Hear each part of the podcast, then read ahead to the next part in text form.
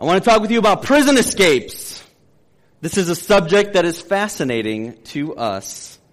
It's the subject of books like Count of Monte Cristo. You may have read it in school.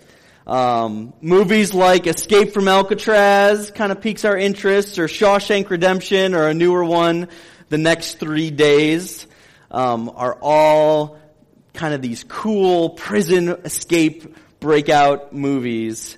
And there's also an entire TV show that was on a few years back. It was actually called, say it if you know it, Prison Break. Oh, was it up there? Okay, cool.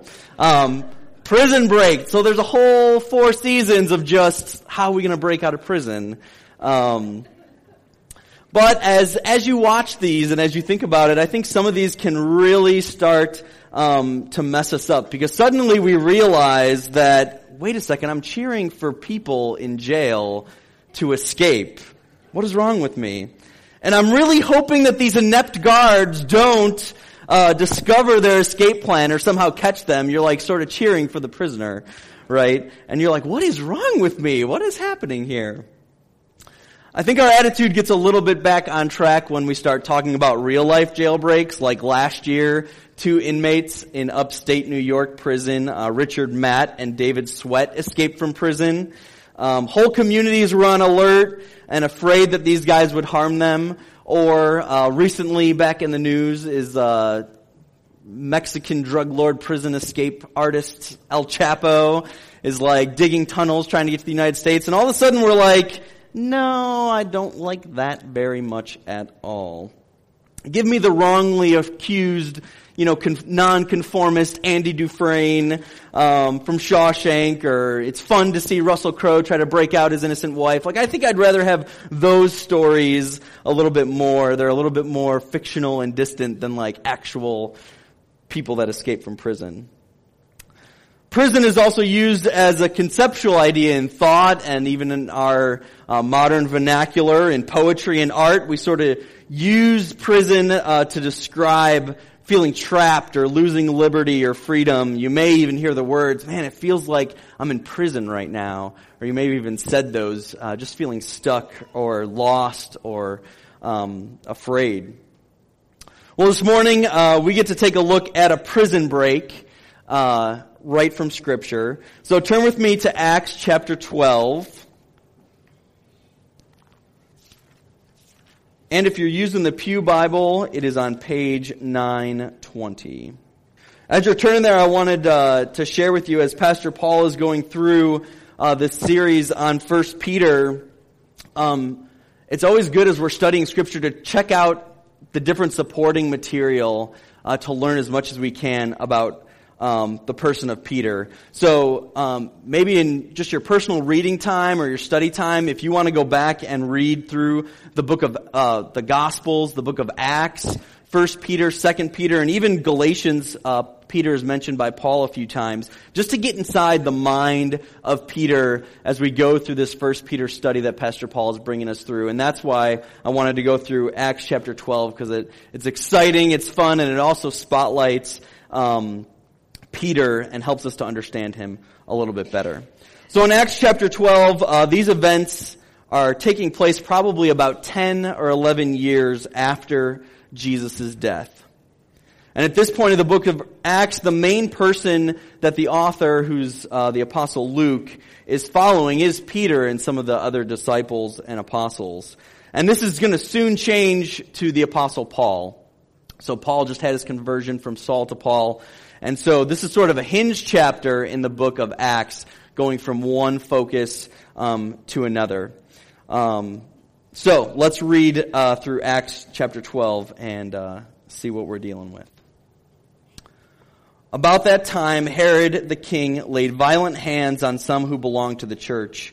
He killed James, the brother of John, with the sword. And when he saw that it pleased the Jews, he proceeded to arrest Peter also. This was during the days of unleavened bread.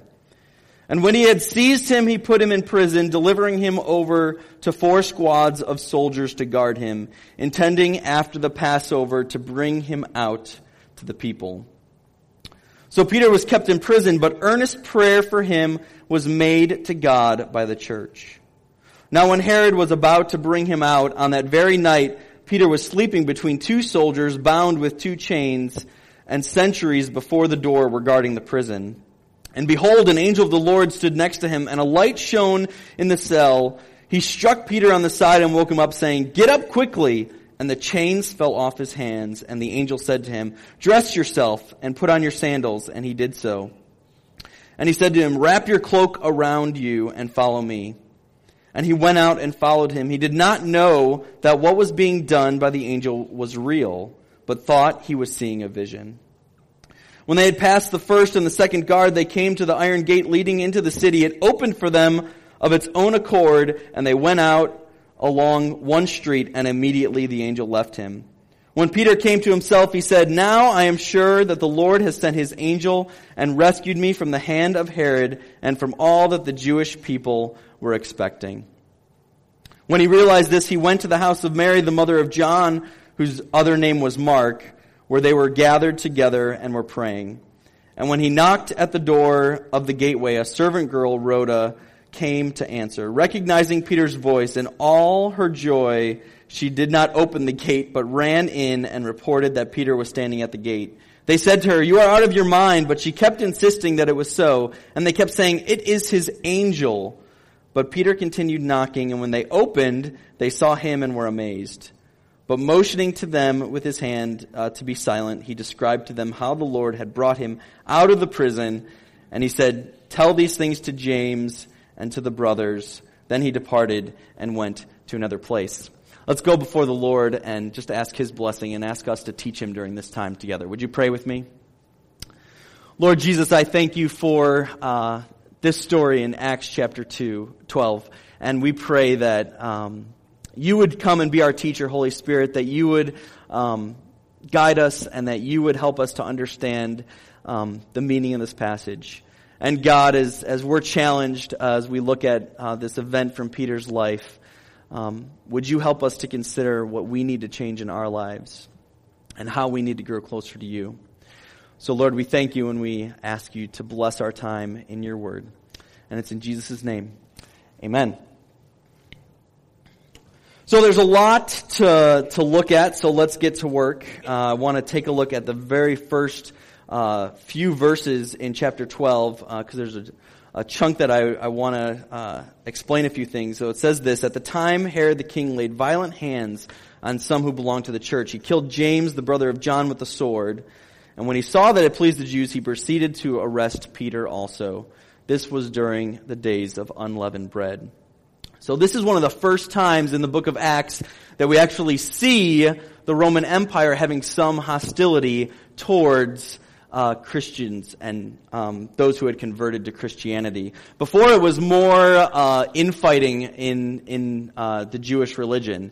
So uh, the Roman Empire kind of viewed Christianity or the way as a sect of Judaism, and so they were kind of fine to to let them bicker and fight and maybe break up a few here and there. Um, but there were some events that had happened uh, in chapter 11 that we're going to look at that kind of caused Herod, and this is Herod Agrippa, um, to start laying these violent hands on those who belong to the church. So if you just look over, it's on, it's on the should be on the same page or, or close by. It's chapter 11 verses 20 through 21, it says, this is of Acts, but there were some of them, men of Cyprus and Cyrene, uh, who, on coming to Antioch, spoke to the Hellenists, also preaching the Lord Jesus, and the hand of the Lord was with them, and a great number who believed turned to the Lord. So what was happening was it wasn't just Jewish people who were being converted to Christianity, but it was also these Greeks, these Hellenists, and uh, people in the Roman Empire as well were being converted from uh,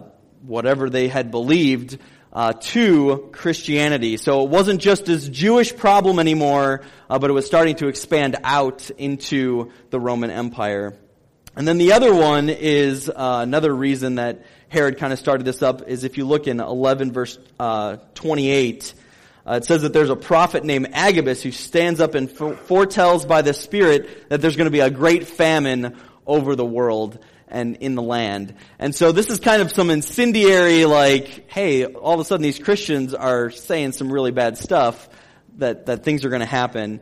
Um, and so that was another reason. And then I think the last one, um, you can see if you just skip a verse up in 11, verse 26, Uh, the church moves, uh, kind of there's this centralizing of the church from Jerusalem to Antioch.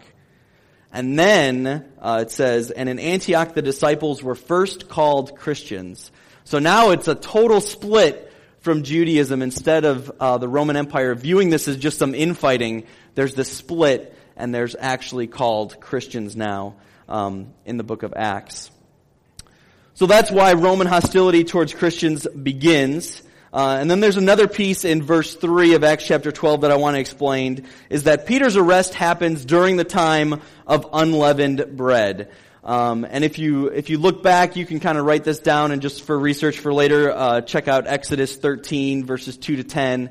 Um, it's during the Passover when the Israelites are leaving their oppression and slavery in Egypt, um, and God is bringing them out and starting their journey to the Promised Land. Um, he institutes, the Lord institutes among the Israelite people this feast of unleavened bread. And then he explains it a little bit more in Deuteronomy 16, 3 through 4. So just in your own study, you can, you can check those out and learn a little bit more about it. But I'm not a great science person, so I actually had to do some research as to why leaven, an unleavened bread is a big deal, um, because I just didn't really know. So the problem with leaven or yeast uh, is that it furthers a process of death or decay um, in wheat flour. So what yeast does is it eats away at the sugars that's in wheat flour and releases gases um, that get trapped in bread that looks kind of like this. So if you break it open, you get nice fluffy bread that's like all those little air bubbles that are delicious and you're probably getting hungry right now and I'm going to eat this in front of you that'll make you even more hungry. No, I'm just kidding. Um, so that's what happens with yeast or leaven. Um, and the problem with that is that it represents the fact that if there's cur- this curse of sin in life, in our world, if that curse wasn't there, there would be no leavened bread. There would be no yeast. There would be no process of decay. And so the Jewish people um, that God instituted this feast of unleavened bread would actually they take it kind of happens during the week of Passover is this whole feast of unleavened bread. So before Passover night, they take their time to clean out their homes and they take out every single crumb that's here and they like sweep it away and get it out of their home because they don't want any trace of this process of decay and death to be around them. And what they do is they make unleavened bread, which looks like this. So you can kind of see the difference between unleavened bread and leavened bread, right? So uh, that's some of that's some of the problem with leaven or yeast is that it represents this process of decay, and so there was this purging of corrupting influences and death in people's lives. And this is the first challenge that that I want to uh, ask you about this morning kind of based on this timing of Peter's imprisonment uh, being around the Feast of Unleavened Bread. What is the death and decay in your life that you need to be free from? What is that yeast or leaven in your life that's eating away, that's killing something, that's destroying something in you? Maybe there's a character flaw that you have that you're working on, that addiction that's gripping you. Maybe it's a lack of integrity being one person type of person at work, another person in the family, or another person around friends. I know for my life, my leaven is negativity. I am not a naturally positive person. Um, when I see a, a, glass that's half empty or half, no, just half empty, um, that's the only thing I see, right? And so I have to ask the Lord every single day um, to work in me, to see things positively, to believe the best. That takes a lot of work. That's my leaven. That's what destroys and kills me. And so I need to get rid of that in my life. Whatever that leaven is, whatever that yeast in your life that's causing that death and decay, you need to get rid of it. Let's move on. Uh, verses 4 and 5, I just want to take a quick peek at and give you another challenge. Uh, verse 4 in Acts chapter 12 says this, And when he had seized him, he put him in prison. So this is Herod seizing Peter. He had put him in prison, delivering him over to four squads of soldiers to guard him, intending after the Passover to bring him out to the people. Now I want to stop right there because this isn't anything new if you're reading through the Gospels and if you're uh, knowing uh, right before Jesus is arrested, and it's kind of clear in Mark uh, chapter 14, verse 2, if you go back and look it up and read it, the, the teachers of the law and the people and the Jewish leaders were really worried that there would be an uproar among the people for arresting Jesus during the Feast of Unleavened Bread. They went ahead and did it anyway, but that was kind of a concern to them. They're like, maybe we shouldn't do this because it's during the feast and people are going to riot and there's going to be this uproar. Um, and so what Herod Agrippa was doing is he was waiting that period time out and he'll just uh, be able to, to move on uh, to Peter's um, execution. So verse 5. So Peter was kept in prison, but earnest prayers for him was made to God by the church. This is a great verse. The church is earnestly praying for Peter who is being persecuted.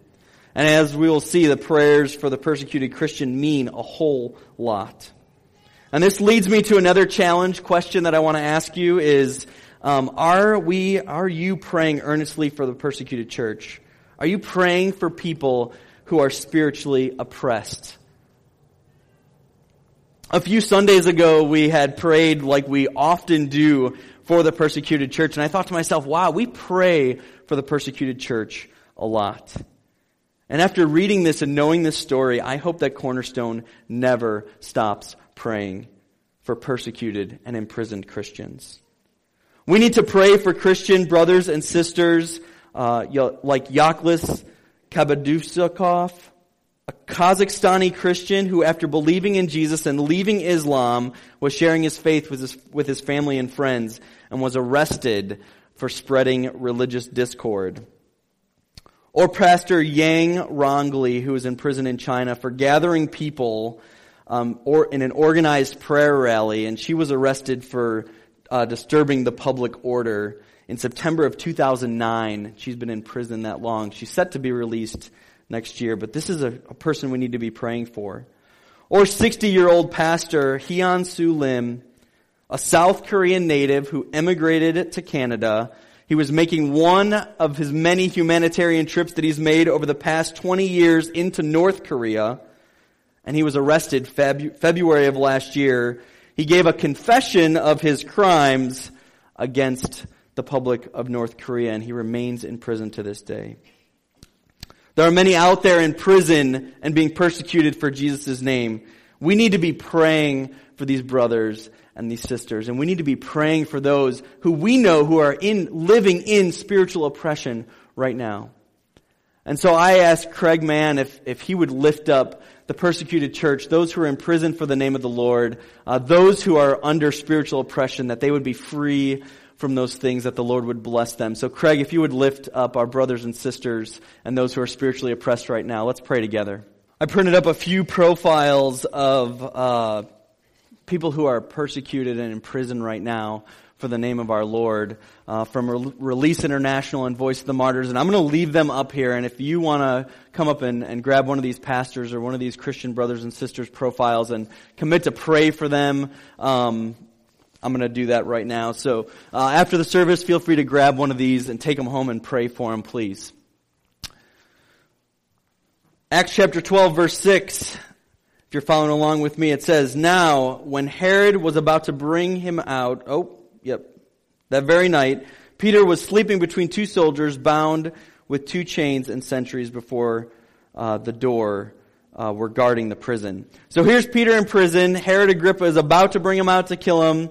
He's probably thinking that this is what Jesus was talking about uh, when he predicted how he was going to die. So if you went back and looked in John chapter 21, Jesus is talking with Peter during his reinstatement into ministry and is like, hey, uh, you know, you're going to be old. You're going to be led away to a place you don't want to go. And Peter's thinking, man, this is fitting because 10 or 11 years, almost to the day, I'm going to go home and I'm going to meet my master. I'm going to be with Jesus again. Verse 7, And behold, an angel of the Lord stood next to him, and a light shone in his cell. He struck Peter on the side and woke him up, saying, Get up quickly, and the chains fell off of his hands. It's a great verse. And there's a hymn that Charles Wesley wrote. It's called And Can It Be? And I can just kind of see him meditating on this verse as he writes this line, Long my imprisoned spirit lay, fast bound in sin and nature's light. Thine eye diffused a quickening ray. I woke, the dungeon flamed with light. My chains fell off, my heart was free. I rose, went forth, and followed thee. My chains fell off, my heart was free. I rose, went forth, and followed thee. Verse 8 in Acts chapter 12, uh, and the angel of the Lord said to him, Dress yourself and put on your sandals. And he did so. And he said to him, Wrap your cloak around you and follow me. And when he went out, he followed him. He did not know uh, what was being done by the angel was real, but thought he was seeing a vision. When he had passed the first and second guard, they came to the iron gate leading into the city. It opened for them and of its own accord, and they went out and went along one street, and immediately the angel left him. When Peter came to himself, he said, Now I am sure that the Lord has sent his angel and rescued me from the hand of Herod and from all that the Jewish people were expecting. So I want to give you another challenge question uh, to think about, to think through, and it's this. When you hear the voice of the Lord, will you do what he tells you?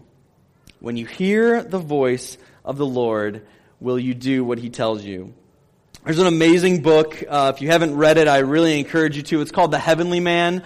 Uh, it's about a Chinese uh, Christian. His name, uh, they call him Brother Yun and uh, it's it's like reading another chapter in the book of Acts. There's just these amazing stories of of how he was healed or how he healed other people and just how he got his Bible. He prayed for years to receive this Bible. And uh, his second or third time in prison, uh, there's an amazing story, and I would just want to uh, read part of it to you because as I read this, I was like, wow, this is basically Acts chapter 12, but it happened to uh, this Christian brother Yun, uh, who was in prison in, in 1997. Uh, so it says this. Um, I had written scriptures from the Gospel of John and First Peter, thank you, on a long piece of toilet paper.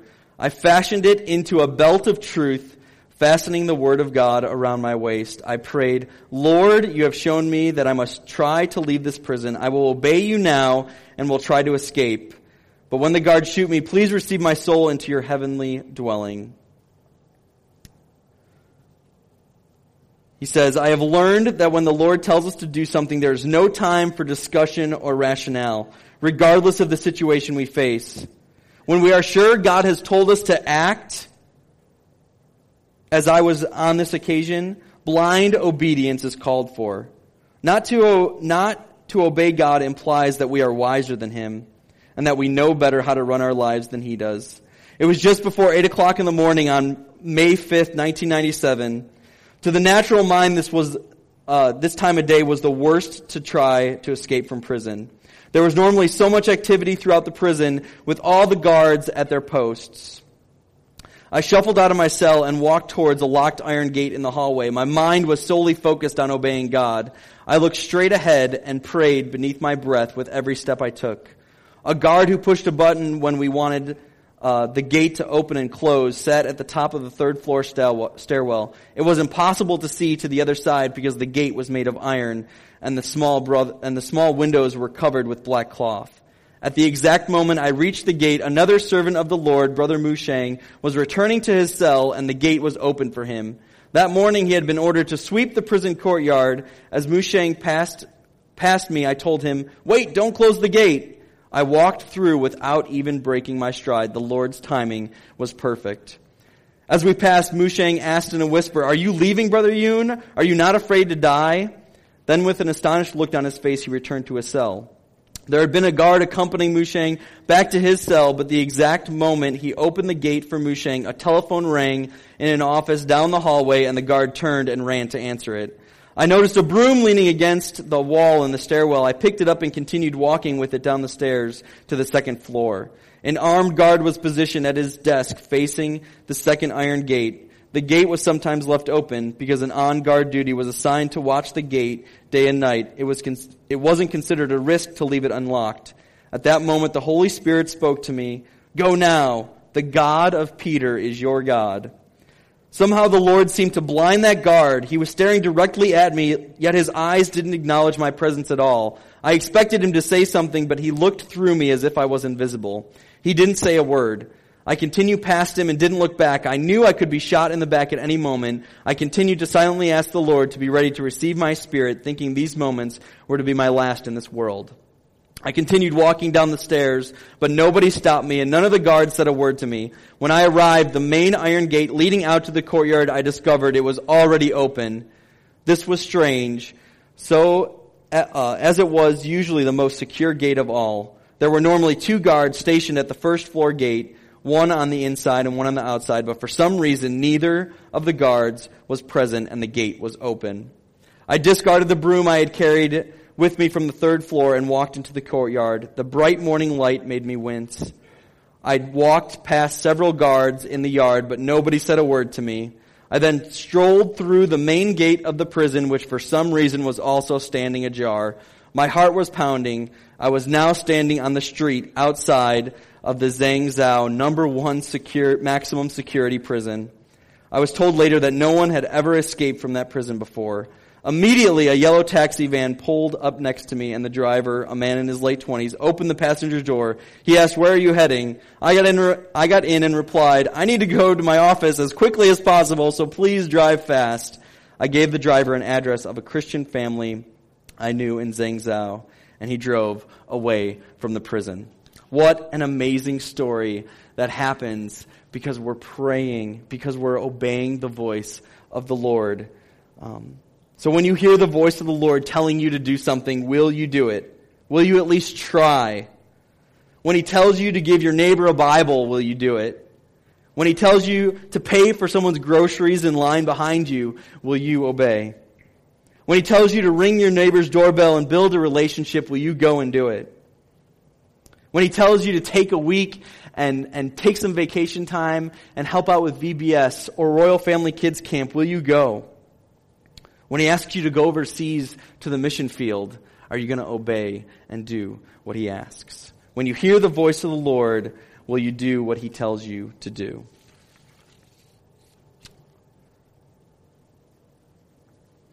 Last challenge that I have for you comes uh, from Acts chapter 12, verses 12 to 17. Paul goes to the house of Mary, uh, the mother of John, whose name was Mark, and that's where they were gathered there praying. My last challenge to you is this. Because we are free is our first response to be free in community, to be in community. That was certainly Peter's first thought, right? That was Brother Yun's first thought was, get me to some Christian brothers and sisters. I am free. When we experience freedom from sin, and I want to remind you about this, because this is very important. Sin doesn't make you bad. Sin makes you dead. Sin makes you in prison.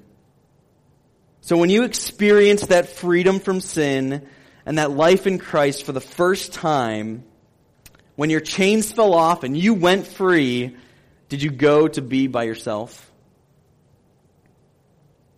Is that what you're doing right now?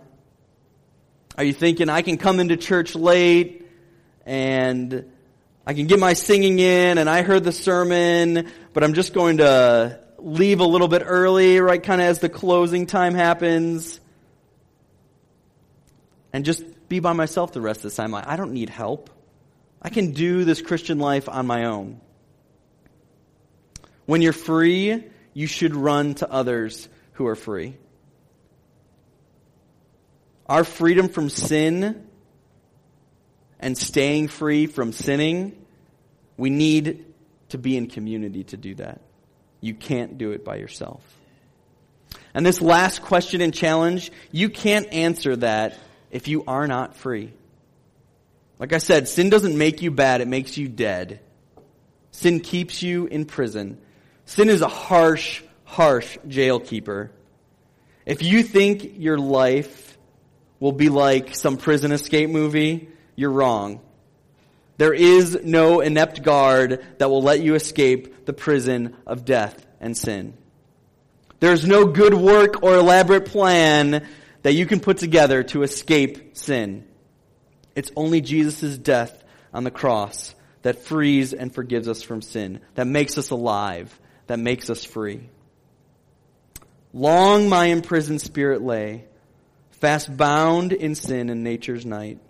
Thine eye diffused, thine eye diffused a quickening ray. I woke the dungeon flamed with light. My chains fell off. My heart was free. I rose, went forth, and followed thee. My chains fell off. My heart was free. I rose, went forth, and followed thee. God is calling you right now to be free to believe in Jesus, to follow him, will you do it? Get that death and decay out of your life. Run fast to community. Let's be praying for those who don't have the physical or spiritual freedom that you have right now, or that you can have right now, by believing that Jesus died, that he rose again. That's what makes us free.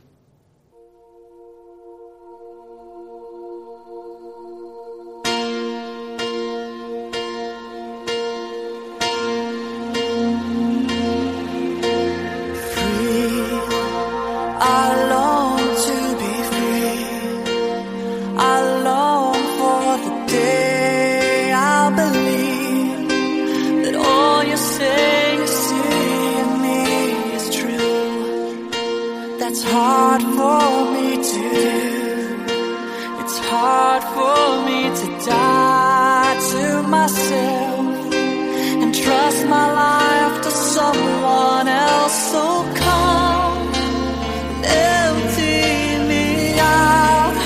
I'm no good without the inside of me. Come and fill my heart with hope. Come and fill my life with love. Come and fill my soul with strength to carry on. Because from here the climb and fill my days with dreams. Empty me of all the empty things that I hold on to Come and fill my heart with you.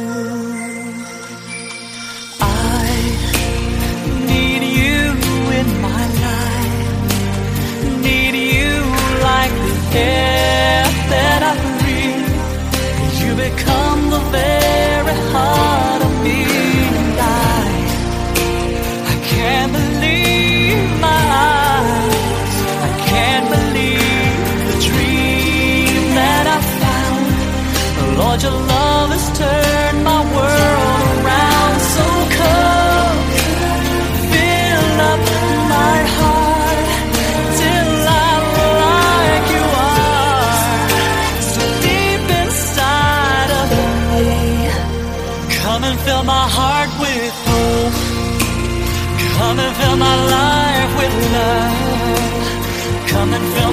fill my soul with